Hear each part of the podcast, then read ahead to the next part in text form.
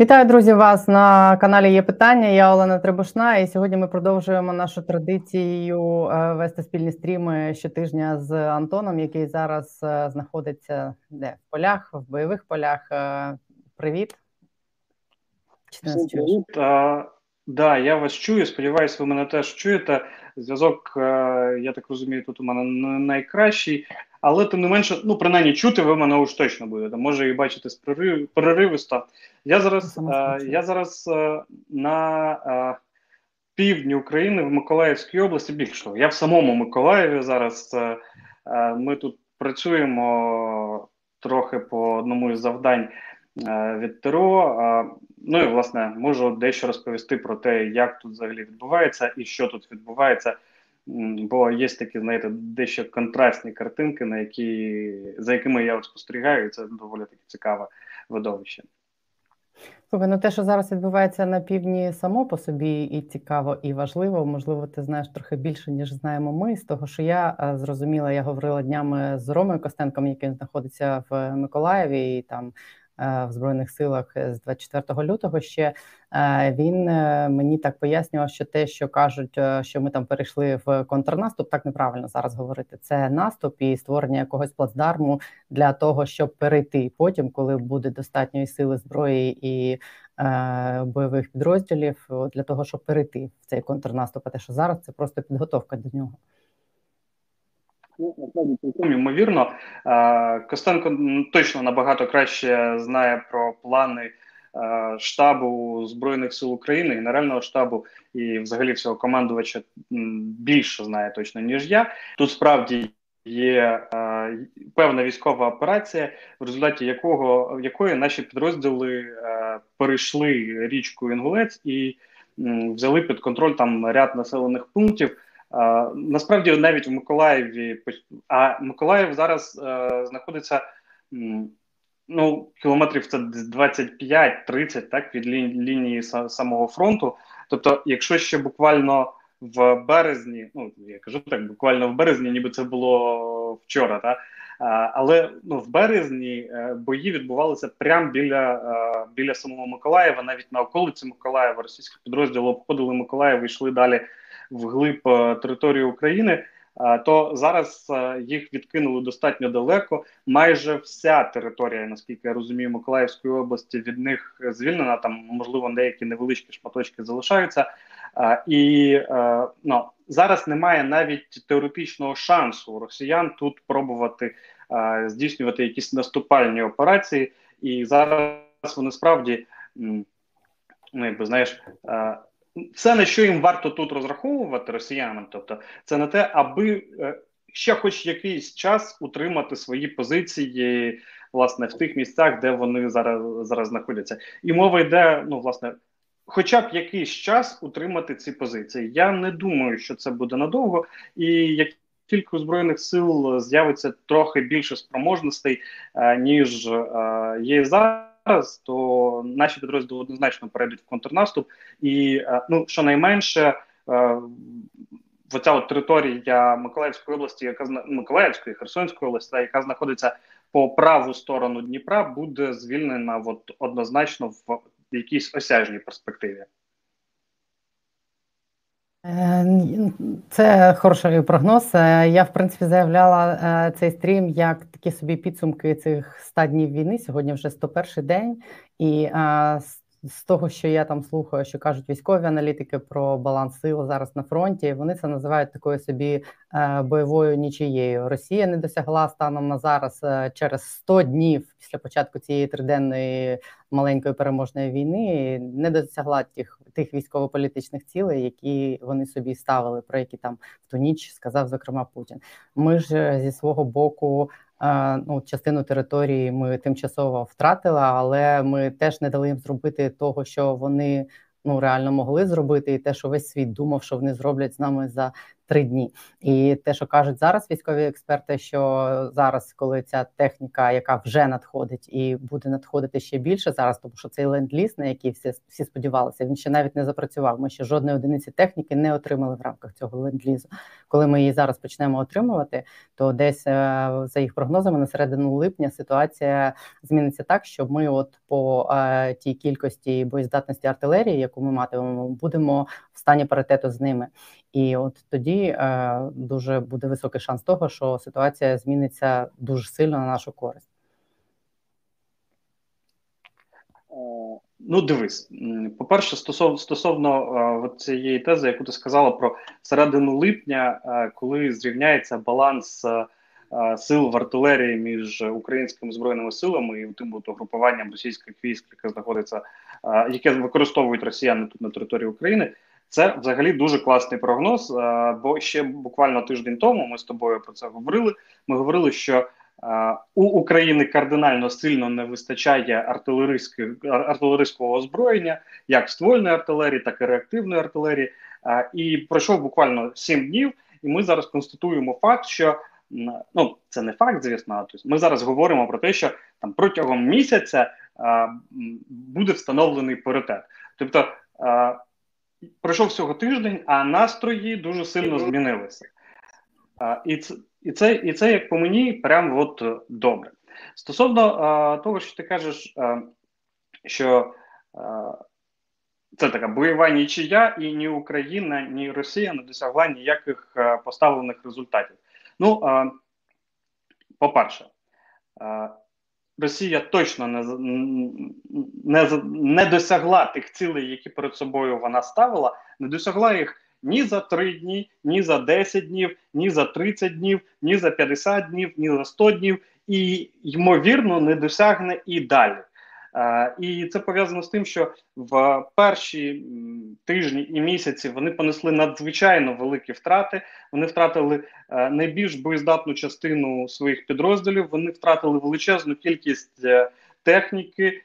І чим далі, тим менше у них залишається і техніки, і вмотивованого особового складу, який може якісь завдання виконувати. Тобто чим далі, тим менше шансів у них взагалі, хоч якихось е, результатів досягнути. Ну от е, один маленький приклад, а це а, 1300, так я не якщо не помиляю зараз е, втрата російських танків.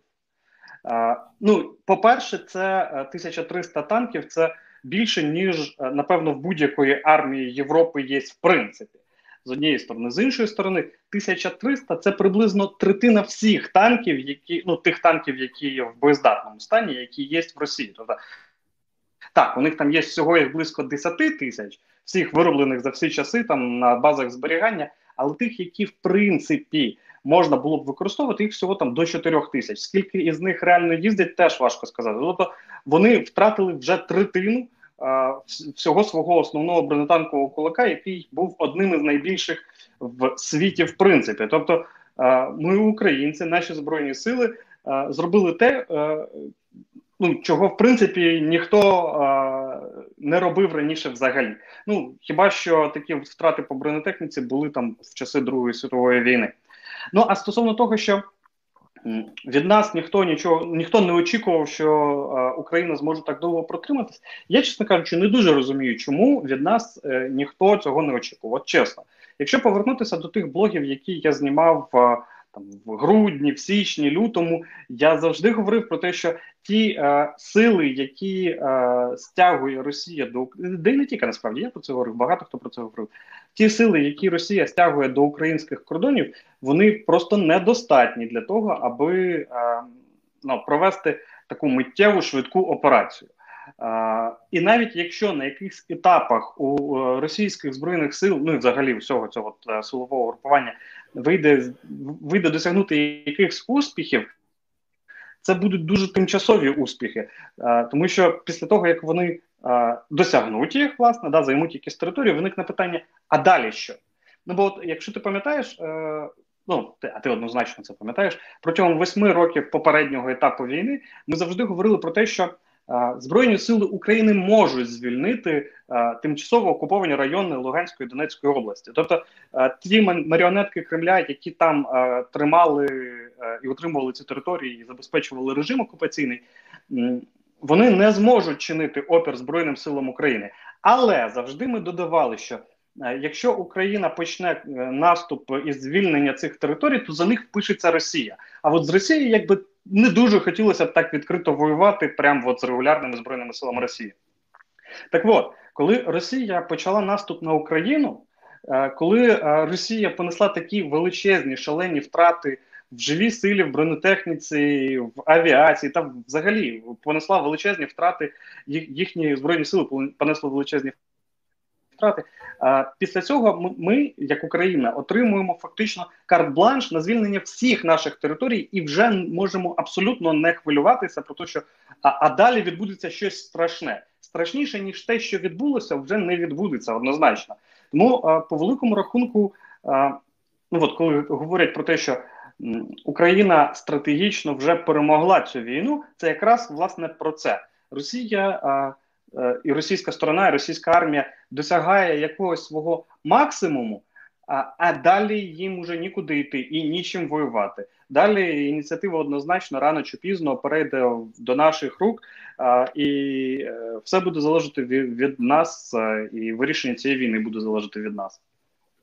Ну, Тим більше, що е, я так розумію, що ці криві, як е, змінюється кількість цієї зброї е, через втрати на фронті, вона для нас буде йти вгору по кількості зброї, тому що нам її будуть постачати з заходу, і ну от хаймарси перші вже приїхали. Це тільки початок, да, щоб ми ну просто навчилися. Чи вони вже перші приїхали? Я думаю, що ні, але десь зараз мають приїхати. Вони вже в Європі. Там зараз пару тижнів е, навчаться ними користуватися, і вони вже будуть тут. Але я так розумію, що це дали таку як екстрену таку штуку, бо вона зараз тут дуже потрібна. І я навіть не впевнена, що їх туди привезли з Америки. Можливо, це з тих е, запасів, які американці мали тут. Ну чи війська НАТО, хтось із них мав тут на озброєнні в Європі, тому їх нам екстрено передають зараз. А ті, які вони передадуть в рамках ленд-лізу, переїдуть ну пізніше, через не знаю, місяць чи кілька там тижнів, е, ще через кілька тижнів після цих. І і для нас ця крива буде йти отак, а для росіян вона буде йти так, тому що їх запаси техніки, ну ми бачимо вже, що вони сюди приганяють, і вони вони будуть тільки зменшуватися. І ну і плюс е, через я не знаю, через в перспективі кількох місяців почнуть діяти ще ті санкції. Вже зараз Wall Street Journal, вчора читала, вони вже е, через санкції втрачають спроможність виготовляти взагалі там якісь високотехнологічні технічні речі. Вони просто з часом будуть втрачати здатність поповнювати те, що вони тут втрачають. Ти сказав, що вони там стільки танків втратили в авіації. Там взагалі я дивилася цифри там по літаках і по гелікоптерах. Там більше там під 60-70% того, що вони мали взагалі, вони зараз тут все, його нема. Ми його знищили. Ну, власне, це це саме те, про що я і говорив. Ця логіка абсолютно вірна. Е, інше питання в тому, е, і і знову ж таки, ми не можемо знову ж таки займатися таким шапкозакиданням. Та ми маємо розуміти, що на даному етапі е, російська армія ще достатньо сильна, у них ще достатньо багато техніки, і ну важко сказати наскільки довго її ще вистачить. Тобто, це тижні, це місяці, один, два, три місяці. Будемо, Будемо бачити. Тут там пишуть багато людей з-за кордону, до речі, дивляться, питають тут. Я вітаю усіх, хто пише в чаті: Канада, Америка, Шумськ, Лос-Анджелес, вітаю, Нью-Йорк, вітаю, е, Хорватія, вітаю. Скільки за кордону дивляться.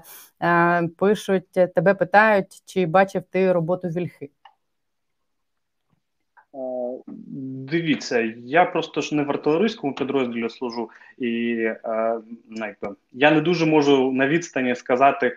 Е, які саме системи е, реактивні системи залпового вогня працюють. Я е, неодноразово бачив, як працюють урагани, а пускові установки у вільхи і і у у смерча. Перепрошую, це фактично одна і та сама пускова установка, там ракети різні. Тобто, чи бачив я, як працюють смерчі? Так, бачив неодноразово. А, Чи це були ракети старі радянські чи нових українських розробок? Мені зараз важко сказати. Артилеристи це взагалі інший рід військ, тому вони не звітують, чим саме вони стріляють. А, Ну і ще до тих речей, які я б назвала, знаєш, ну типу підсумок, якийсь е, з чим прийшли до цих ста днів. Е, і ми, Росія. От якщо говорити про Росію, то вони ну мені здається, те, що вони точно втратили, це оцю свою там славу в очах світу, що вони велична, непереможна і нація, і армія, тому що вони втратили зараз і репутацію країни такого надійного і хорошого виробника зброї. Ну тому що всі побачили, що в принципі ну всі засумнівалися в тому, що їх зброя настільки ефективна, за скільки вони її продавали, і це для країни-експортера е, озброєння. Це мені здається велика втрата і травма. Ну я вже не кажу про те, що як ставляться ставляться зараз до е, Росії, в принципі, в світі. Я просто весь час як такий приклад цього нагадую скиглення того самого посла Росії в Сполучених Штатах Антонова, який сам публічно розповідав, що там їх тролять на касах, зневажають, не хочуть обслуговувати. І найбільшим проявом цього стало, коли йому чи комусь його з його співробітників в Америці пропонували задонатити на збройні сили України. Він так скоршався з цього приводу, і це ж типу, ну типу посол, да, одиничний такий випадок, але в принципі це е, торкнулося багатьох е, людей, які і виїхали в Росію. і Вони всі жаліються на те, що як до них там ставляться негативно Це для репутації країни нанесено жахливий удар. І яким ще буде цей удар, коли запрацюють справді всі ці економічні санкції? Ну, це буде це зажене її в таку якусь нішу маргінальну, з якою вони будуть ще десятиріччями вибиратися. Ти однозначно вірно говориш, і ну бачиш, Росія як країна, російський уряд, ця їх пропагандистська машина програли цю війну на рівні інформаційному ще до того, як її почали. А, Вони її програли ще фактично в листопаді, грудні місяці. Інформаційно я маю на увазі. А, Вже тоді а, було зрозуміло, що якщо б війна буде, то це буде несправедлива війна. І всі всі крапки над і в інформаційному плані в цій війні були поставлені вже тоді. Останній цвях в труну. Якби інформаційно ну, подачі інформаційного піднесення цієї війни, звісно, забили Збройні Сили України, коли стало очевидно, що е, Росія не зможе е, провести ніякого бліцкригу, так і швидко здолати опір українців. Е, Я е, коли їхав сюди в Миколаїв.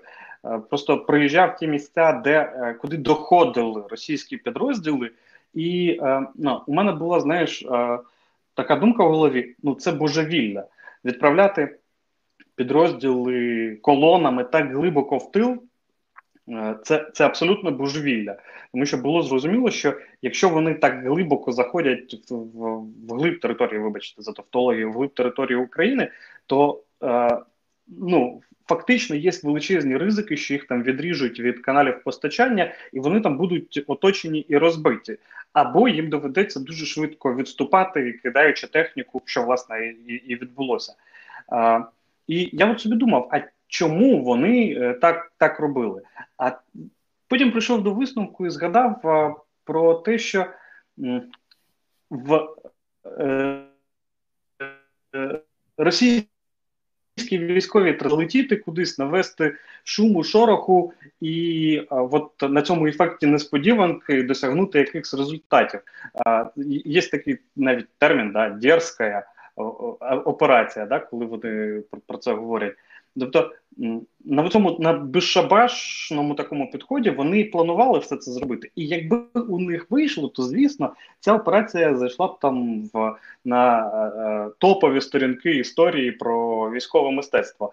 А, але е, ну ні, не вийшло. І до речі, територіальна оборона України, яка створена була фактично е, напередодні цієї війни, ну так створена тобто пережила черговий етап створення, дуже сильно посприяла тому, що у росіян нічого не вийшло. Звісно, не можна говорити про те, що там тільки бійці тероборони там прийняли основний удар. Ні, дуже суттєву і ну, найважливішу роль, звісно, відіграли і десантно-штурмові, і сухопутні, і військово-повітряні сили. Але от бійці тероборони теж відіграли дуже важливу роль. Я чому зараз якби хочу про це сказати, тому що, будучи в Миколаєві, мав можливість спілкуватися з місцевою бригадою е, тероборони.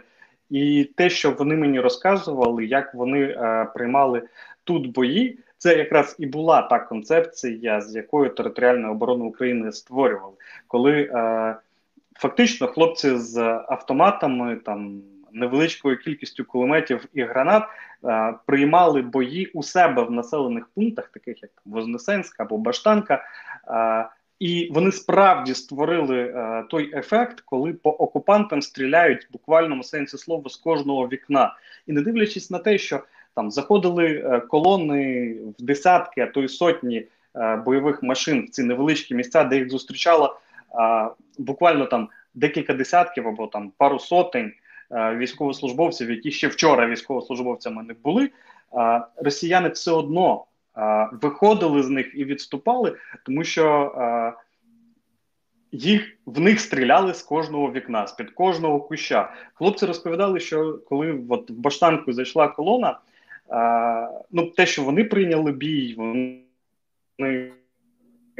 прийняли бій достатньо грамотно, затягнули колону всередину міста і почали її різати на шматочки і там відбивати, е, відстрілювати власне, як по по, шматочкам її до е, тероборонівців почали приєднуватись місцеві мисливці з мисливською зброєю, виходити прямо з будинків і стріляти по росіянам, просто мирні мешканці з мисливської зброї. І отак, от всім миром у них е, вийшло зупинити колону. А після того як вони колону зупинили, її вже накривало там. Частина колони зайшла в баштанку, частина колони залишилась під баштанкою. Далі не змогла просуватися, бо її в баштанки сховали боєм і зупинили. А от ту частину колони, яка залишилась під баштанкою, її власне вже добивали українські військово-повітряні сили. Були авіаудари нанесені. Московити понесли великі втрати, просто змушені були відступити. І от це от якраз та історія, для чого створювалася тероборона. Якщо вдуматись, то насправді дуже подібні ситуації відбувалися в дуже багатьох містах, в тому числі і в Ірпіні, де ми е, несли службу на початку березня. Ну от я тільки хотіла сказати, що ваш підрозділ теж е, виконав свою функцію, коли вас е, коли ви погодились піти туди в Ірпіні, стояти там на самій першій лінії. Ну це було таким стримуючим фактором. Ясно, що там головну роботу по тому, щоб їх знищувати, там в тій бучі виконували збройні сили, але сам факт вашої присутності там на тій першій лінії стримував їх від того, щоб з того боку заходити в Ірпінь. Ну, знаєш, ем, були просто різні етапи нашої служби, і різні завдання у нас були. Е, і були етапи, коли ми виконували завдання от абсолютно е, без боєзіткнень, достатньо тривалий час, там декілька тижнів. І хлопці прям вривалися в бій, казали, що ми прийшли не для того, щоб тут охороняти щось, але і це теж дуже важливо, тому що коли територіальна оборона е, виконує завдання там з охорони і оборони е, позицій в якомусь е, другому, третьому рівні е, на другому, третьому ешелоні оборони, то вона на себе бере е, ті функції, які б виконували збройні сили. А більш боєздатні підрозділи вивільняються і виконують там бойові завдання. А в той же час, коли територіальна оборона стоїть в другій е, лінії, то знаєте, наші підрозділи прикривають фактично тили а, тих, хто стоїть в першій лінії. Якщо а, підрозділам з першої лінії раптом треба відійти там на відновлення боєздатності або там ще з якихось причин, то якраз їхнє місце займе тероборона або запустить противника а, і, і зупинить його там на, на другому. Ешелоні оборони. Ну, тобто тероборона свою функцію виконує. Іноді це буває складно, іноді це буває ціною втрат, але тероборона свої функції виконує. Слухай, а що там зараз в плані зброї є у тероборони? Бо коли тільки все це створювалось, там були тільки автомати їй дані. Чи зараз стало чогось більше? Ти викладав якісь зразки фото, фото, фото американської вже якоїсь зброї, яку їм дали? Що там зараз в них є? Ну, дивись, тероборона в будь-якому разі залишиться легкою піхотою. Тобто, у нас точно не буде гаубиць, у нас точно не буде танків, вертольотів у нас теж точно не буде. Підводних човнів у нас теж не буде однозначно. Але потрошку тероборона насичується зброєю, яка важча, ніж просто автомати і, і легкі піхотні кулемети. Зараз у нас е, вже з'являються крупнокаліберні американські кулемети системи Браунінга. Зараз у нас е, достатньо. Я бачу в різних підрозділах, їх поки що не дуже багато, але вони потрошку з'являються. Американські е, кулемети М240 це аналоги м, кулемета Калашникова, ну, в, в аналогічному калібрі. І ну знову ж таки, бач, не можна сказати, що їх прям дуже багато. Не можна сказати, що їх прям от достатньо, але вони потрошку поступово поступово з'являються. Їх стає все більше і більше і більше. Міномети з'являються. Бо а, перший місяць е, міномети і мінометні батареї в а, батальйонах були а самих мінометів було дуже мало. Ну тобто їх не вистачало там, прямо дуже не вистачало. Зараз вони поступово з'являються в різних підрозділах. Хлопці проходять навчання і вчаться їх правильно використовувати. Е, це зараз переважно 82 міліметрові міномети, але новенькі я бачив їх, прямо їх розпаковують. Навіть з'являються гармати, е, зенітні гармати С-60. Е, це Ну, це це достатньо потужна зброя, тобто нею треба вміти користуватися. Вона достатньо дальнобойна, на декілька кілометрів можна можна нею стріляти. Ну і такою вже зброєю можна навіть зупиняти бронетехніку, типу БТР, бойові машини піхоти. Прямо можна її знищувати, якщо вміло нею користуватися. Ну і е, це, звісно, я вже не кажу про а, наявність гранатометів ну буквально у всіх систем, які можна собі тільки уявити, і британські, і німецькі, і іспанські. Просто чого я тільки не бачив: НЛО, Матадори, Панцерфаусти, оці оці німецькі. Єдині, е, єдині е, ну це вже не гранатомети, це протитанкові керовані ракети. Чого я справді не бачив, це от Джевелінів я не бачив. Хоча мені казали, що і Джевеліни теж у когось були. Е, ще знаєш, яке питання в контексті тероборони, мабуть, е, хочу тебе запитати. Е, було було таке невдоволення приводу того, що теробороні доручили виконувати завдання не в тих місцях, де вони куди вони прийшли, свої міста захищати і попідписували контракти, а що дозволили їх перекидати там в зону бойових дій і в частини людей, і в суспільстві. І Я не знаю, чи там серед самих тероборонівців це викликало таке ну розчарування на межі з невдоволенням, як з цим зараз, і як зараз там, наприклад, ті ж та ж Львівська тероборона воює е, на сході, і ваш же теж батальйон зараз не в Києві, а на Харківщині. Як як самі тероборонівці до цього ставляться? Ну, е, буду чесним, я з усією теробороною не спілкувався, да, і у нас багато багато тисяч військовослужбовців. Я не можу розписувати за а, кожного військовослужбовця. А, але всі, з ким я спілкувався, а, тримаються ну, до, до, достатньо гідно, і ну, не достатньо гідно, а дуже гідно, і е, відповідально ставляться до своєї служби і виконують всі поставлені перед ними завдання. Якщо говорити за конкретно мою роту, мій батальйон, то хлопці. Е, чудово служать, виконують ці поставлені перед ними завдання, викон... беруть участь в тих операціях, яких мусять брати, і навіть е, ну я власне не буду.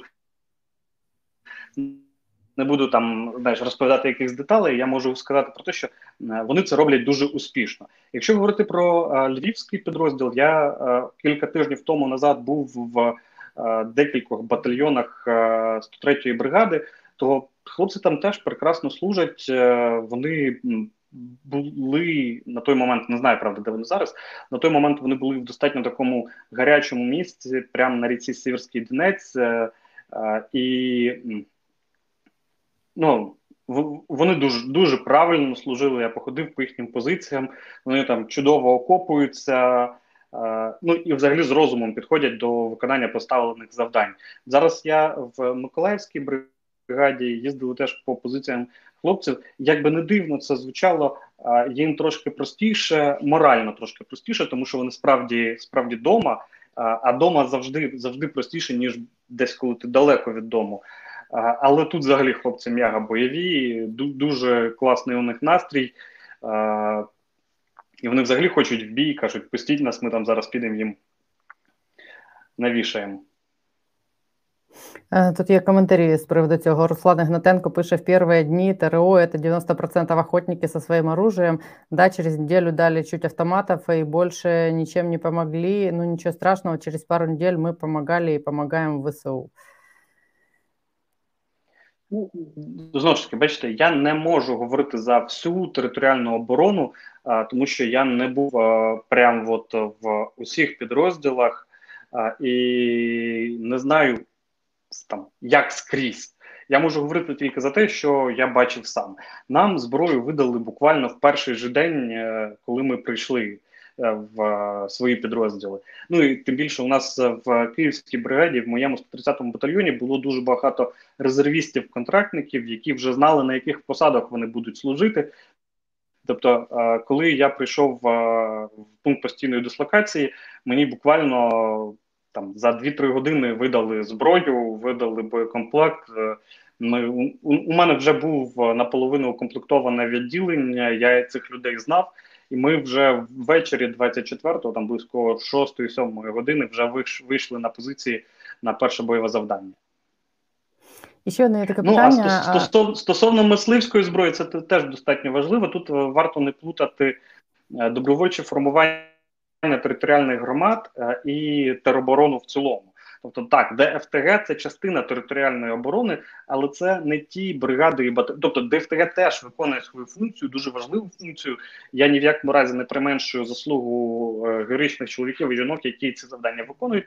Але м, при цьому варто розуміти, що крім ДФТГ є ще батальйони і бригади, е, саме от тероборони, тероборони, те, що те, що є прям бойовими підрозділами вже збройних сил України.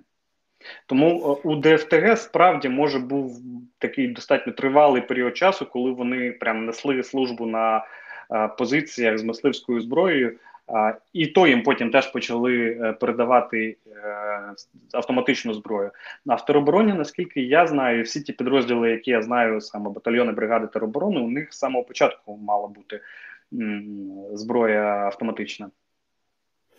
Е, ще є таке питання. Ярослав е, питає: а от таке питання: та зброя, яка на фронті кілька місяців у росіян, наскільки там зношені стволи і решта деталей, і чи впливає це на точність і можливість ведення наступальних дій?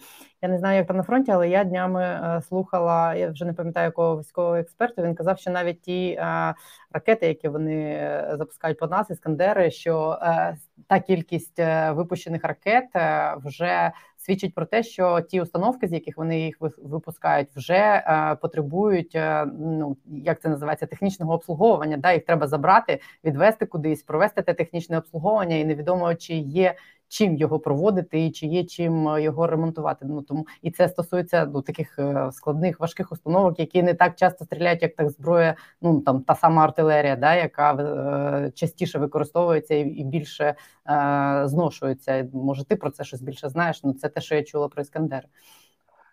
Дивись, питання питання насправді дуже хороше. Е, я не можу тобі насправді сказати, що я експерт в таких складних речах, як там сопротивлення матеріалів, да, і взагалі, що там відбувається з. Зі стволом, наскільки швидко він зношується. Я можу сказати там про стрілецьку зброю, що ресурс приблизно е, ствола автомату це там 10-20 е, тисяч пострілів. Ну, це дуже хороші стволи, там до 20 тисяч пострілів. 10 тисяч пострілів, та стволи автоматів зношуються кулеметів, ну приблизно так само, навіть трошки швидше. Тобто, ну так, інтенсивні бойові дії призводять до того, що зброя виходить е, з ладу. Це це якби очевидно. Ну і взагалі говорять про те, що після цієї війни на європейській частині світу кількість старої радянської зброї буде настільки мінімальна, ну придатною до до бойових дій, що в принципі вона е, загалом в масштабах світу зійде зі світових ринків як е, суттєвий конкурент для будь-яких інших виробників. Ну і я так розумію, що коли нам нарешті передадуть оці хаймарси і іншу далекобійну зброю, ми е, отримаємо можливість е, вражати якраз ті е, місця, де вони в принципі роблять е, щось з цією зброєю, зношено, щоб її привести назад в боєздатний стан. Ми зможемо вражати оці їх тили, де вони проводять оце якраз ну, да, ремонт і обслуговування цієї техніки, зокрема.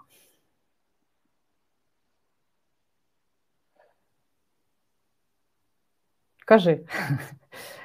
Ти не чуєш нас?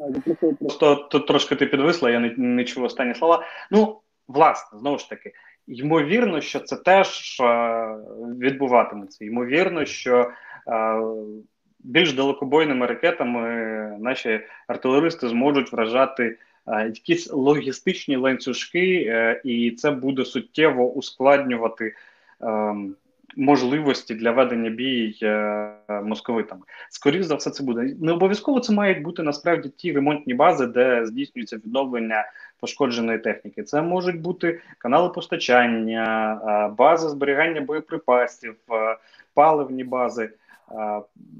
Е, кінці кінців казарми, вони ж не не всі підрозділи знаходяться на передовій, не всі підрозділи живуть в окопах. Хтось знаходиться на відведенні, там на відновленні боєздатності, хтось знаходиться в принципі там в другому, в третьому ешелоні. І будь-яке пошкодження тилів, воно звісно, бойових тилів я маю на увазі, воно звісно буде завдавати шкоди і передовим підрозділам.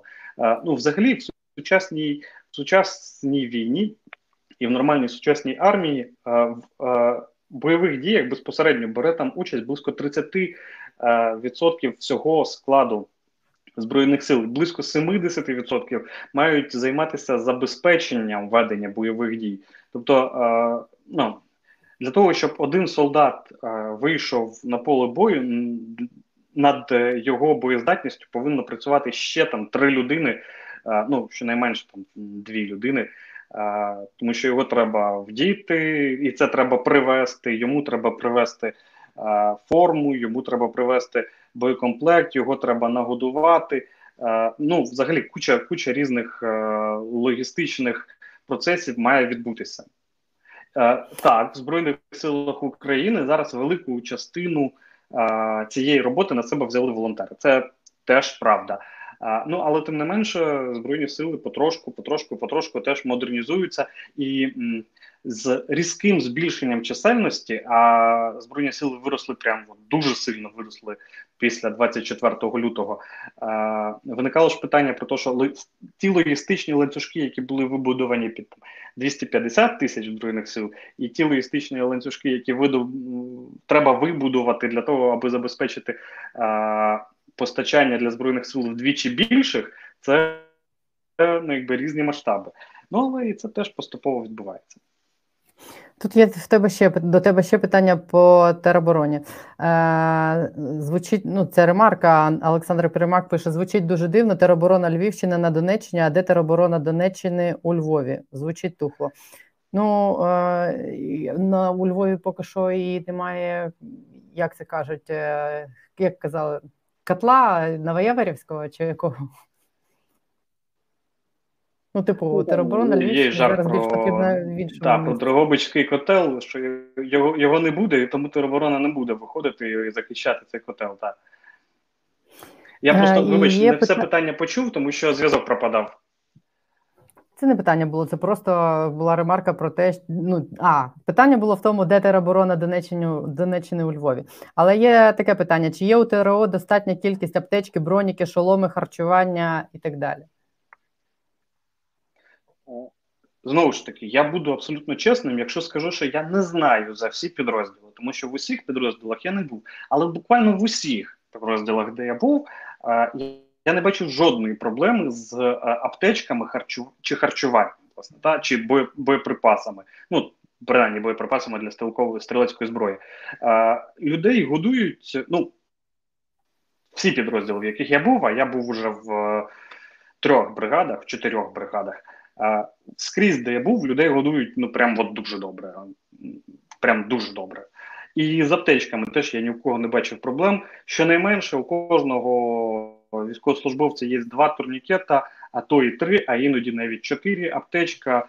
За е, американським зразком є такий стандарт, який в народі називається IFAC, тобто це аптечка, е, індивідуальна аптечка солдатів, які мають бути турнікет, бандаж, е, там бинт. Ну, бинт, до речі, не обов'язково. Туди їх докладають, і вони там є, якась вата, інклюзивна.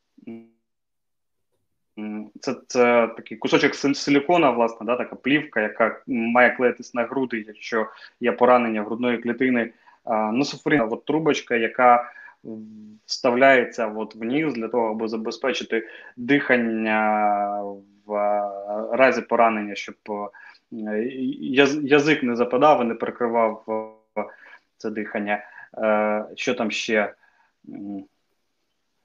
Е, термоковдра там обов'язково є, ножиці обов'язково є.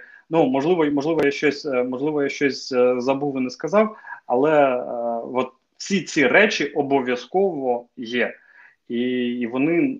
Ну, я не бачив жодного солдата з тероборони, у якого б цього не було. Там перші декілька тижнів справді були з цим проблеми, можливо, навіть там перший місяць. Але зараз я це бачу буквально в усіх. І що важливо, е, прямо от навчання з тактичної медицини, от цієї от першої першої медичної допомоги при пораненні, вони проводяться прямо от регулярно для всіх е, солдатів ТРО. Прямо от для всіх. Знаєш, е, ти коли заходиш в будь-яке розташування, обов'язково побачиш, що хлопці стоять на вулиці, і їм інструктор проводить тренінг, якийсь інструктаж по, по тактичній медицині. І ще є одне питання: е, військовослужбовець дає присягу, невиконання наказу карається законом. Боєць тероборони присяги не давав його участь добровільно. Звідси висновок чи несе він? Воно ж не добровільно вже. Вони ж підписують контракти. Вони здавали давали всі присягу, коли підписували контракт. Е, І чи несе він відповідальність? Так. Власне е, питання в тому, якщо він полишає там, приміром, позиції. Дивіться, ну всі військовослужбовці Збройних сил України складають присягу. Це от аксіома і крапка. Всі, абсолютно всі військовослужбовці, які заступають на а, військову службу, всі складають присягу на вірність українському народу. А, І всі, хто служить в територіальній обороні, а, всі підпадають під закон про військову службу військовий обов'язок. На них розповсюджуються всі норми а, всіх статутів збройних сил. І так, у разі невиконання наказів військовослужбовці будуть нести відповідальність, в тому числі і кримінальну відповідальність, якщо будуть такі відповідні ситуації. Тут є питання про те, чи е, відбудеться це одразу, чи колись потім з часом. Це насправді питання хороше, тому що ну, можуть бути випадки, коли військовослужбовець здійснив якесь правопорушення або злочин, і е, ну, власне, його не наздогнала відповідальність прямо тут, от на місці, але цілком ймовірно, що через е, деякий час е, воно буде зафіксовано, це правопорушення. Документи будуть передані в військову прокуратуру, там будуть довго розбиратись, буде проходити розслідування. Потім рано чи пізно, скоріш за все, всі вчинки, які були чітко зафіксовані, які будуть підпадати під е, категорію злочин, вони ці все одно дойдуть до суду і там уже далі буде суд вирішувати, чи має людина відповідати і нести відповідальність за ті чи інші вчинки, чи ні. А, ну, ще, ну, мабуть, останнє поки що питання про тероборону, а дрони камікадзе появились? Я не бачив. Я чув, що в Збройних силах України вони є, і тероборона це один із ну, один із родів сил Збройних сил України, але я, чесно кажучи, не бачив а, дрони камікадзе. Ну, своїми очима не бачив. Ну, щоб закрити е, тему про зброю, в принципі, знаєш, таким якимось розчаруванням цього тижня стала оця цифра 4 хаймарси, е, коли нам їх передали. Е, тому що навіть Костенко мені в інтерв'ю казав, що він був дуже розчарований взагалі тим, що відбувається далі з цим ленд-лізом. Він сказав таку фразу, що типу я думав, коли підписали цей ленд-ліз, то сюди піде караванами зброя, а її немає. І це каже людина, яка є і військовий, і політик, яка там трошки краще розумію, як все це відбувається. А я вже не кажу про те, яке враження це справило на людей, які не дотичні ні до політики, ні до військової справи. Ну не на фронті, да а зі сторони просто за всім цим спостерігають. Вони теж розчаровані тим, як сюди поступає зброя, і скільки, і якими темпами. Е, як я зрозуміла з того, що я там чула і читала цього тижня, цьому є якихось два таких головних пояснення. Перше, це те, що Америка і американська бюрократія в принципі повільні дуже, і що те, як воно відбувається, ну от в принципі так воно і має відбуватися. Так воно в них відбувається завжди. Це перше пояснення. А друге, це те, що е, в принципі Америка. Схильна дотримуватись такої якоїсь стратегії, що вони е, хочуть грати. Ну грати слово грати може не дуже доречно, але діяти так вдовго, що вони будуть е, постачати сюди зброю е, такими темпами, щоб е, Росію просто виснажувати з точки зору її спроможності вести війну. Тому це відбувається от не так масштабно, завалили зброю, розгромили і все. Тому що вони бояться, по перше, щоб не спровокувати. Вони все ще бояться спровокувати Путіна, застосувати цю так звану ядерну кнопку, да натиснути. А по-друге, вони не знають, е, що робити з Росією, якщо вона раптом внаслідок такої швидкої перемоги розвалиться. Вони бояться, що з цим буде далі, і, наприклад, бояться того самого, що ця ядерна. Е, зброя опиниться в руках у чотирьох якихось е, божевільних, які в різних шматках Росії будуть сидіти тепер з чотирма ядерними кнопками. Тому ну я таке таких два пояснення чула тому, чому воно так все повільно. Слухай, а от давай так. Тобі особисто яке пояснення більше подобається? А, Мені не подобається те пояснення, що е, якась там є стратегія довгого виснаження. Тому що для нас це означає, знаєш, що це вони хочуть е, знищити Росію за рахунок наших жертв, наших е, величезних втрат на фронті. Мені це пояснення не подобається. Ну але мабуть, ми маємо з ним рахуватися. Це це теж може бути. Але мені здається, що те пояснення, що це бюрократично довго складно. Воно логічно, і тому що навіть е, щоб домовитись про постачання тієї зброї, яку нам досі передавали там з Європи, це теж було складно. Це з е, кожним конкретною країною треба було тим самим американцям і британцям, які зараз є там, типу, нашими головними союзниками в цьому всьому, йти домовлятися, переконувати щось там обіцяти е, натомість. Е, тому це складно, тому це так довго. Але ну чесно кажучи, я особисто вірю в те, що ось зараз це відбудеться, і що цей ленд-ліз, коли запрацює, все кардинально зміниться. Мені здається, буде так. Ну, дивись, е- от це пояснення виглядає логічно. Ну, от приблизно хай так і буде.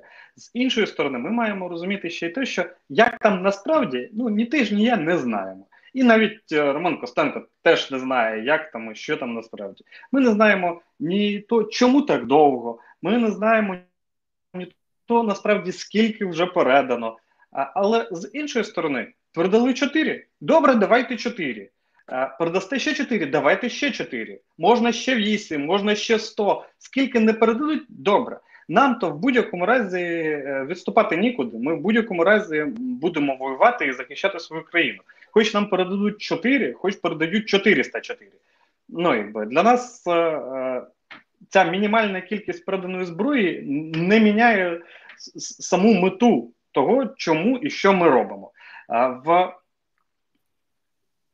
лютому і в березні, коли росіяни тільки розпочали цю війну і тільки ну, розпочали цей етап да, вторгнення, ми їх зупиняли без е, американської артилерії.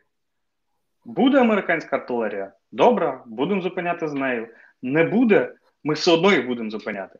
Тому а, ну, те, з чого ми починали, ймовірно, скоріш за все, а, через тиждень, чи через місяць, чи через два місяці ми отримуємо артилерію рівно в тій кількості, в якій вона нам потрібна.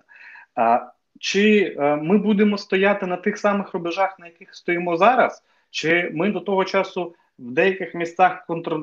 ну, атакуємо, так? відтиснемо ворога з тих територій, які він уже зайняв, чи можливо ще навіть доведеться в якихось місцях відступити, не має ніякого значення. Абсолютно не має ніякого значення. Важливо, що ми в будь-якому разі будемо захищатися, і е, рано чи пізно це буде. Ми, ми досягнемо результату і. Е, спочатку ворог буде зупинений, а потім і повністю вигнаний з цієї країни. Якщо це буде за допомогою американської зброї, чудово. Якщо це буде без допомоги цієї зброї, можливо, це буде трошки пізніше, але це все одно буде. Це буде за допомогою американської зброї. Ну ми ж говорили вже, і воно видно навіть без офіційних повідомлень, навіть з повідомлень змі, що навіть та артилерія, яку нам якої нам зараз так не вистачає, ну що ми наближаємось до тієї точки, де її буде достатньо. З кожним днем йдуть повідомлення, що нам дають те, те, те, те, те, і десь, як ми вже казали, десь в липні воно дійде до тієї точки, де коли треба. Ще сьогодні була знаєш, яка смішна в цьому контексті новина, з якої всі посміялися, але насправді вона не смішна. Стефанчук поїхав вже ж е, в Америку, ой, в Америку, в Німеччину і зустрічався там з Шольцем. І, зокрема, вони говорили про те, що е, ми хочемо купити у них підводні човни. І всі так е, з цього посміялися в Фейсбуці, що, типу, е, німці нам так все дають, е, що це був такий тролінг, що він попросив ці човни. Але насправді я так розумію, що якщо що вони вже зараз підходять до цієї всієї історії про зброю з розумінням того, що нам треба буде будувати таку країну, яка буде озброєною до зубів і після війни, і завжди після війни. Тому, якщо думати про те, що нам треба переоснащувати флот і взагалі його не переоснащувати, а будувати, тому що його фактично у нас немає. То якщо в цьому флоті мають бути підводні човни, то Німеччина якраз е, робить нормальні човни. Якщо їх десь покупати, то саме там. Тому ця новина була зовсім не тролінгом і не смішна. А вона якраз каже про те, що Ну, ми думаємо і про те, як ми будемо жити після війни, і знаєш, е, мабуть, е, навіть у випадку з Німеччиною, до якої всі ставляться так зараз скептично після всього всіх тих е, обіцянок і невиконаних обіцянок, і взагалі їх такої дивної політики. Ну я думаю, що ми до всього маємо ставитися і до Америки, і до ленд-лізу, і до Шольца, і до Німеччини з такої позиції, що вимагай по максимуму, а і, і, і вимагай по максимуму, а там що дадуть, що вдасться. Ну ну напевно, так. Напевно, так. Хоча погодься е, історія про те, що е, Україна попросила у Німеччини підводні човни, справді звучить дещо іронічно. Слухай, ну там навіть фотографії маленького Шольца так. поруч з Стефанчуком виглядали так, е, дуже відповідали підписам, що Стефанчук приїхав Шольца з'їсти чи надавити. Ну так, так, так. Ну, Тут теж в коментарях сміються, що підводні човни по Дніпру курсуватимуть. Ні, вони будуть курсувати в Чорному морі. Вони будуть захищати там від росіян, від блокади і від цього всього. А... Що тут ще пишуть? Пише тобі Володимир Володимир Голобородько радий вас бачити. Можеш помахати рукою. Пишуть з приводу Хаймарсів, що 4 це тільки для навчання, а далі буде більше. Ну я теж так вважаю, що далі буде більше.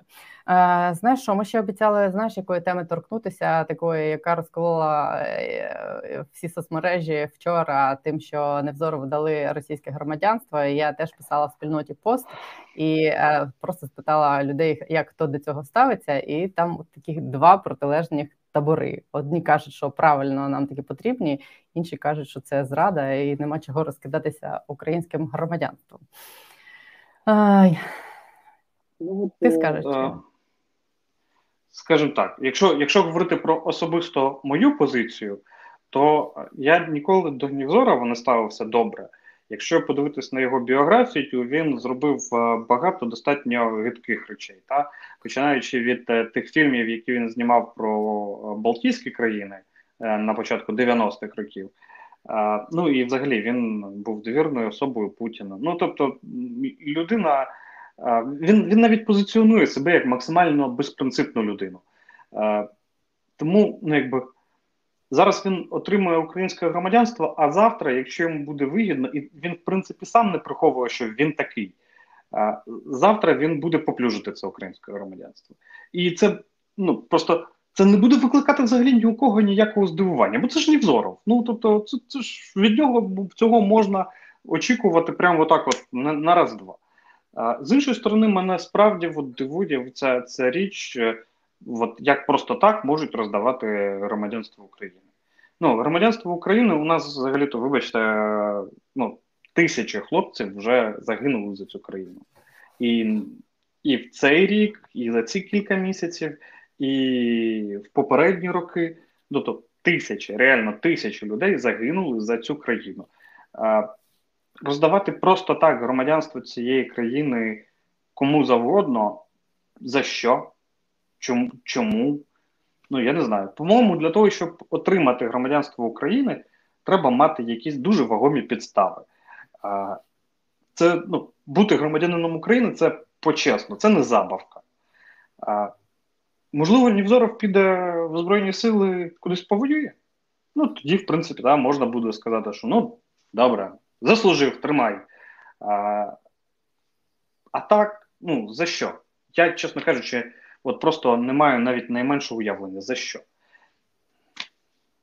Е, я, я, думаю, я, не, при... я не буду, знаєш, не буду давати оцінки е, цьому рішенню Верховного головнокомандувача, тому що він все-таки Верховний головнокомандувач, а я е, всього лише молодший сержант Збройних сил, але ну, я не в захваті. А я буду давати політичні оцінки рішення Верховного головнокомандувача. Принаймні спробую їх пояснити. Я намагалася знайти якесь пояснення, навіщо вони це зробили, тому що тому що це рішення очевидно роздратувало велику частину українського суспільства. Мені здається, що єдиним поясненням тут може бути, що ну вони ж люблять е, сценарії, вміють. Е, треба визнати їх писати і знають, як працювати з аудиторією. Мені здається, що у них була така логіка, що якщо вони це зроблять, причому саме через надання громадянства, а не там якісь там вони ж могли дати йому просто політичний притулок, могли дати там вид на проживання, наприклад, але це не було б такою публічною яскравою картинкою. Вони пішли саме через е, надання йому громадянства, щоб можливо, мені так здається, показати там російській аудиторії, що дивіться, переходять на сторону України ось такі ваш представники вашої нації, і це типу для на когось там мало справити якийсь там вплив і враження. Е, Мені здається, це неправильно з точки зору того, що ну ти дратуєш власну власний народ, да для того, щоб не знаю, може ти маєш таку якусь там мрію і бачення, що ти можеш цим впливати там на тих самих росіян. Може це і правильно впливати на тих самих росіян, але надавати заради цього громадянства це неправильно. Це раз. Друге, я подивилася там підстави, на яких надається в принципі громадянство. Єдина підстава, під яку підходить Нівзоров, це е, людина, яка е, представляє там якусь важливість, якийсь особливий інтерес для держави. Мені здається, це єдине єдине, чим вони можуть це виправдати, якщо підходити до цього з юридичної точки зору. Як вони е, це пояснять, я не знаю. На офіс на сайті офісу президента немає про це ніякого ні заяви, ні підтвердження, нічого. Тільки міграційна служба по-моєму підтвердила, що дійсно йому таки, начебто, надали громадянство. І третє, що мене е, мені в цій історії ну дивує, дивись е, в Невзорову, як ти вже сказав, він знімав ті фільми про Литву, коли там були радянські танки, там коли ця вся була історія, яку він висвітлював якраз з позиції країни-загарбника, і в Литву йому в'їзд заборонений. І зараз є Литва. Яка а, минулого тижня всією країною скидалась на те, щоб купити нам байрактар і е, відправити сюди допомагати збройним силам? А тепер ми надаємо громадянство людині, яка являється ну, типу ворогом для Литви, і це теж такий знаєш момент не дуже красивий. Мені здається, з точки зору тих самих литовців, які зараз входять в топ 15 країн, які підтримують Україну. Тому, якщо мені здається, якщо вони хотіли, щоб він тут жив, є чи він просив про них, чи вони самі хотіли його тут використовувати. Ну можливо, мені здається, не через громадянство це треба було робити, а через як я вже кажу, там якийсь політичний притулок, чи надати йому там вид на е, проживання, навіть якщо вони хочуть там його його. Є, є, є тисяча і одна причина, чому е, надавати громадянство України Нівзорову було б не варто. А тепер можна кожен, кожен напевно, і сам може прийняти для себе рішення, е, як, яку конкретну оцінку цій події надати.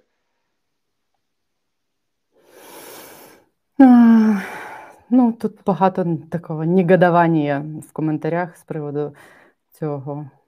А, ну, Мені насправді дуже цікаво. Мені мені дуже цікаво почути хоча б один аргумент за. От причому от справді дуже цікаво. Хоча б є один аргумент, аргумент за. Є є аргумент за. А, Головний з них, напевно, ну верніше їх два з тих, що я чула, коли я прочитала там все те, що писали під моїм постом про те, що Нівзора видали громадянство, як ви до цього ставитесь. Е, Багато людей вважають, що він там має вплив на велику аудиторію. І правильно, якщо він з позиції України буде з цією аудиторією говорити, і їх там переконувати в тому, що ну як розказувати їй, як є насправді. Але мені здається, що е, тих, кого можна було переконати, мабуть, вже переконали, і він все одно говорить е, те, що він говорить, і говорить він в принципі з позиції того, що Росія не права, і як це змінить надання йому громадянства, я не дуже розумію. Ще частина людей ну просто слухає його, і багато українців його слухають і поважають. І це теж аргумент. От українці багато українців його слухають. Я теж декілька його відео, ну не знаю, можливо, 3-4, можливо, навіть 5 відео дивився, якось е, слухав, що він говорить. Ну, не буду зараз да, там, говорити про те, що мені подобається, що мені не подобається, це окрема історія. А, Я про те, що ті люди, які його слухають і які його сприймають, будуть його слухати хоч громадянином України, хоч громадянином Росії, хоч взагалі людиною без громадянства чи з громадянством будь-якої іншої країни. А от ті люди, які е, в Росії його не слухали, або ну там слухали, але не сприймали, після того як він отримав українське громадянство, взагалі не будуть його слухати. Тому що для кожної е, для кожного росіянина, який підтримує Путіна, Нівзоров тепер стане зрадником. Розумієш? Тому ну, і, і тут виходить штанга. Навіть з цієї точки зору все одно виходить штанга. Тому що він фактично для цих росіян, які підтримують Путін, став зрадником. А зрадників сприймати і слухати ну, якби, взагалі не не вийде. Ну, тобто... Ну, ще одна Кажи. Ще одна важлива е, Ще один важливий аргумент, який от правильно тут пишуть е, люди, пише людина з ніком Мікі Маус. Громадянство Невзорова це поганий прецедент. Так потім ще іншим кремлівським консервам почнуть роздаватися в часі Венедіктової Соловйови. Ну і мені здається, це правильно, це дуже правильне зауваження, тому що ну справді прецедент створено. Чому далі не давати іншим? Але ну, типу, цій всій історії питання не до Нівзорова, питання до влади, яка е, ухвалила це рішення. І мені здається, це питання знаєш одного порядку з тим, е, про що ми говорили, що на е, в національному марафоні сидять люди, які працювали на каналах Медведчука, і вони там сидять не тому, що цього хоче міністр. Е, Ткаченко, до якого ми зокрема закликали підписувати петицію. Просто ну це перша інстанція, куди треба писати. Це не Ткаченко ухвалював це рішення. Це рішення ухвалювалось е, в офісі президента. uh, я не маю цьому доказу, але я, але я думаю, що це так. І е, мені здається, я теж намагаюся в якихось їх рішеннях шукати якусь логіку. Єдина логіка, яку я тут бачу, що вони думають, що ці люди є виразниками настроїв е, і улюбленцями там певної аудиторії, яка до них звикла, і що через цих людей, от якщо вони залишаться в телевізорі і будуть продовжувати там говорити з цією аудиторією, але будуть говорити її інші речі, то це перевиховує аудиторію. Мені здається, це неправильно правильно з е, по-перше, з е, тієї точки зору, що ці люди, які е, підігрували Кремлю і Медведчуку багато років, і фактично були однією з причин, чому почалась війна, мають бути ну як мінімум відсторонені, як максимум покарані. Це раз. А друге, мені здається, зараз ми знаходилися якраз в такому моменті, коли багато людей, навіть які були лояльно налаштовані і до Кремля, і до Росіян, і вони побачили, що Росія на нас напала. Ну ті люди, які були, які дивилися там канали Медведчука. Е, коли вони побачили, що на нас Росія напала, їх е, ставлення до Росії е, змінилося, і це був момент, коли треба було отак, от зробити хірургічну операцію і почати цим людям говорити, що вони помилялися. Зокрема, і вони помилялися, коли вірили оцим людям, агентам Медведчука. А а пішли іншим шляхом, пішли оцею якоюсь. Е, як це називається, не хірургічним, а оці якісь плацебо почали їм даватись, е, ну, загравати знову. Гомеопатію Це неправильно. Треба було радикально, мені здається. Да, гомеопатію.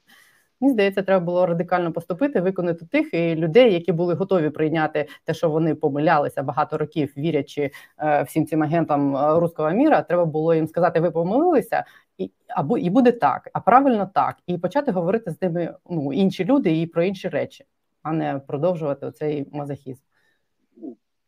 Бачиш, мені здається, що е, е, за кожен вчинок е, має бути якась певна відповідальність.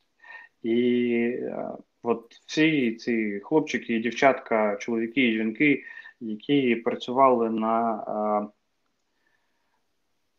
каналах Медведчука роками розповідаючи і промиваючи мізки українцям, мають за це понести хоч якусь відповідальність. От я зараз не кажу про відповідальність кримінальну, можливо, там і немає предмету е, злочину, а, але принаймні на якийсь певний період часу вони мають бути відсторонені від е, е, роботи на телебаченні, від е, роботи з, в засобах масової інформації. Вони мають перестати бути е, лідерами думок або впливати на мізки українців. Певний час вони точно мають трошки подумати над своєю поведінкою, я так вважаю. І ну і взагалі, якщо говорити про всіх цих лібералів російських, це ж зараз дуже велика суперечка да, про те, існують чи існують хороші русські. Цілком ймовірно, що хороші русські існують, але хороші русські мають сидіти в Росії і розбиратися вдома зі своєю країною. От хороші русські зараз повинні ремонтувати свою країну. Будь-які русські, які займаються чим завгодно іншим, автоматично випадають із категорії хороший русський. Тільки той русський хороший, який намагається зараз подолати той кривавий режим, який знаходиться в їх країні. Ну, це моя така думка з цього приводу. А, Дивись. А... Ну, тут коментарі з приводу Невзорова все ще продовжуються. Я не буду, мабуть, все читати. Ну, я думаю, Якщо люди про... пишуть, то можливо парочку варто. Офіс грається з лопатою, своїми діями закопують себе. От я не знаю, чи закопують вони себе. Я, до речі, буквально вчора думала про те, з сином я говорила про те. Він мене питав: як ти думаєш, чи е, Зеленський е, його переберуть на другий термін?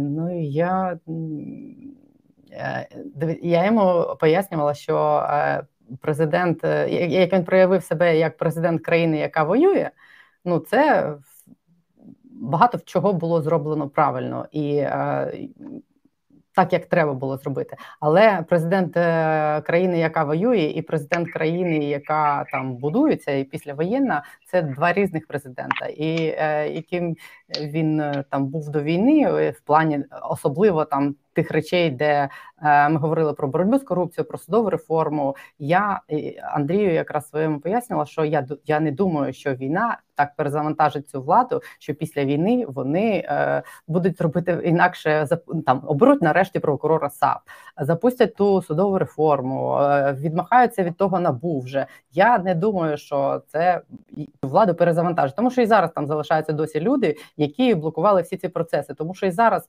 от е, у нас 23 е, червня, відбудеться цей саміт ЄС, де буде розглядатися питання: дадуть нам статус кандидата чи не дадуть. А конкурс САП про нього останній тиждень весь пишуть всі люди, які цим займаються. Там і Жернаков, і Юрчишин, і Шабунін. Всі пишуть е, вже призначити нарешті цього прокурора САП там просто визнати математично підрахований результат. Ні, ніхто цього не робить. Комісія не збирається, нічого не заважає. Нічого не заважає голові комісії. Вона не воює, вона жінка. Нічого їй не заважає зібрати комісію і нарешті затвердити цього прокурора САП. І от такі речі. Е, нас дуже віддаляють і від статусу кандидата. Я до речі, дуже не впевнена, що нам його дадуть 23 червня, і зокрема і через цю річ. Ну і це відповідь на питання, чи е, це була частина вірніше відповіді. А з іншого боку, я сказала йому, що я не бачу людини, е, яка могла б виграти е, станом на зараз, виграти президентські вибори наступні. Ну, давай так. По-перше,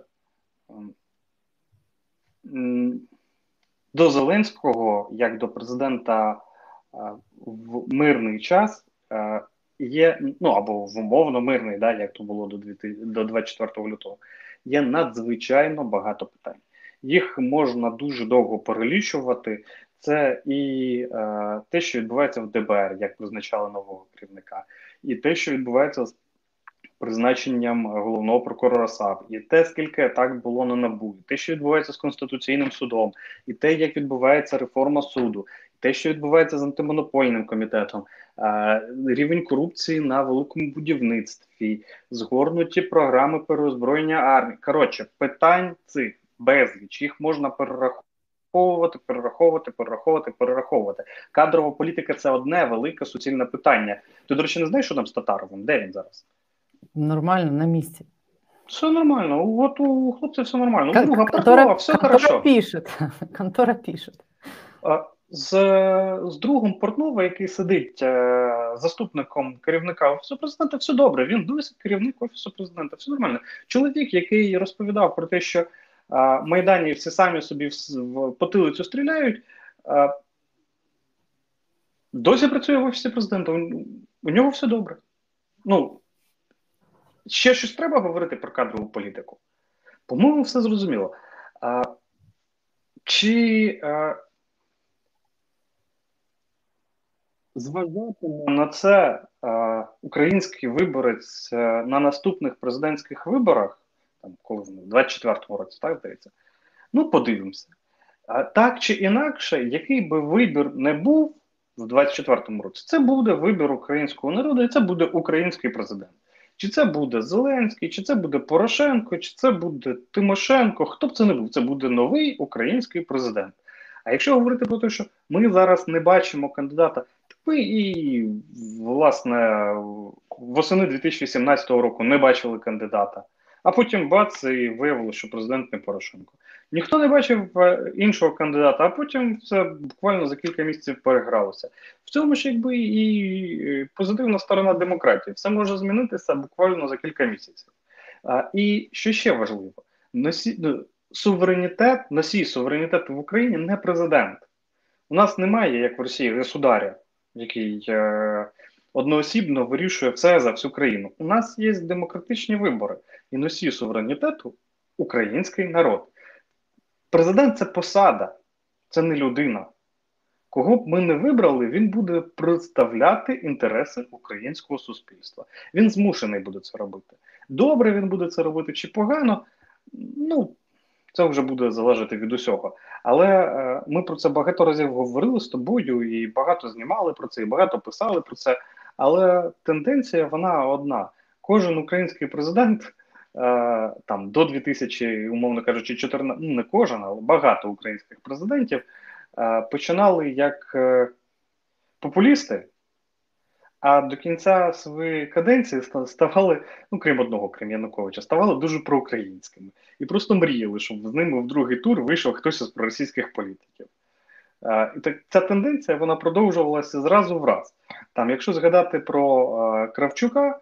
Е, він просто дуже хотів, щоб е, з ним е, був проросійський політик, щоб виграти у когось проросійського. Кучма в першому, обираючись на другий термін, просто вивів собі в другий тур спеціально комуніста, щоб виграти у комуніста. Тому що державницькі сили в Україні мають більше шансів прийти до влади, ніж якісь інші. І всі це всі це нібито розуміють.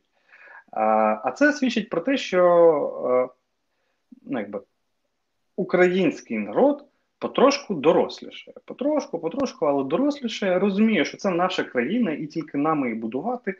Починає розуміти, що що, що таке е, бюджетна математика, да, що не може бути виплат з бюджету більше, ніж туди прийшло грошей розуміють, що ми самі несемо відповідальність за що за все, що в цій країні відбувається. І до речі, ну якби сам факт е, мобілізації, того як люди прийняли участь в мобілізації, як люди пішли в військкомати, теж це яскраве розсвідчення того, що ми беремо відповідальність за свою країну на себе. А, Тому не дуже важливо насправді, хто буде. Е, яке обличчя буде українським президентом? Він буде змушений виконувати волю українського народу. Я тобі прочитаю Принаймні в принципових питаннях. Я прочитаю тобі коментар до твого коментаря. Гліб Алєксін пише: ми одержимо переваги на полі бою, але зазнаємо поразки в результаті через небажання громадян брати відповідальність на себе. Знову грав російську рулетку і пошук чергового мисії. Але це змінюється, мені здається. Мені хочеться вірити. Що, що, що все а це війна, мені здається, має це змінити сильно і вимогливість суспільства, і в принципі і критичне мислення, і розуміння, ну хто друг, хто ворог. Хто за країну, а хто проти. Мені мені б хотілося, щоб це вплинуло на тих людей, які претендують владою бути оці речі, тому що ну таке те, що відбувається зараз в країні, після цього повертатися до цих старих ганебних практик. Ну це взагалі буде, я не знаю, таким це буде мародерством. А мені здається, що нам цього не уникнути. І ще я хотіла один коментар важливий прочитати. Е, тому що я це пропустила, коли я говорила про а, те, чому я вважаю несправедливим, що саме громадянство дали а, Невзорову. От пише а, е, Віктор: посчитайте, скольким добровольцям гражданство пообіцяли і не далі. Я теж хотіла це сказати, але забула, що пам'ятаєш, був ну скільки було скандалів, коли добровольці, які воювали ще чи до вторгнення цього до 24 лютого тут же багато людей воювало і потім просило громадянство. Ну і як їм було це складно отримати? Скільки про це там писали, били в набата тут на раз, все.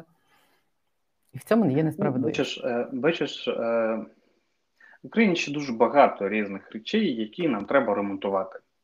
Ну і ну це ж не новина ні для кого. Ми про все, ми про все, про все, все, все це знали. Можна дуже довго говорити про дуже багато різних проблем. Але я думаю, ми зараз десь підходимо до якогось кінця нашої розмови, фіналу на сьогодні. Я хотів би згадати от ту емоцію, яка була, напевно, дуже у багатьох людей десь там в березні місяці, там, напевно, в квітні чи в травні теж. Коли ми занурилися в цю війну, коли ми побачили, наскільки буває погано, е, коли ми побували під артобстрілами, під обстрілами. Е, і я в якийсь момент зловився на себе на думці, як в цій країні все було класно до війни. От Як ми розповідали, як тут все погано, і як же насправді було класно. А, І це справді так. У нас прекрасна, чудова країна. Ми її потроху робимо, потроху ремонтуємо, потроху покращуємо, модернізуємо, і у нас все обов'язково вийде, от без варіантів вийде. А, І те, що у нас виходить, ця війна насправді тільки підтвердила, у нас таке справді виходить. Це ще одна із причин, насправді, чому Путін а, на нас напав. Тому що ну там є Є же версія про те, що Путін хворий, да, і в нього мало залишилось часу. А, У нього часу неважливо, хворий він чи не хворий, це взагалі не має ніякого значення. У нього залишилось часу не через те, що там йому мало жити залишилось. У нього мало часу залишалося, тому що ми е, дуже швидко від Росії віддалялися. А, Ми дуже швидко йшли в сторону цивілізованого світу. І у нього часу для того, щоб нас зупинити, було все менше, менше і менше. І він справді намагався вскочити в останній вагон поїзда, що відруш... відходить. У нього не вийшло. Він, судячи з усього, він промазав мимо цього останнього вагону. І зараз нам треба вже відбиватися від нього, так відбиватися, відштовхувати його з цього вагону і їхати своїм шляхом далі. Так і робимо.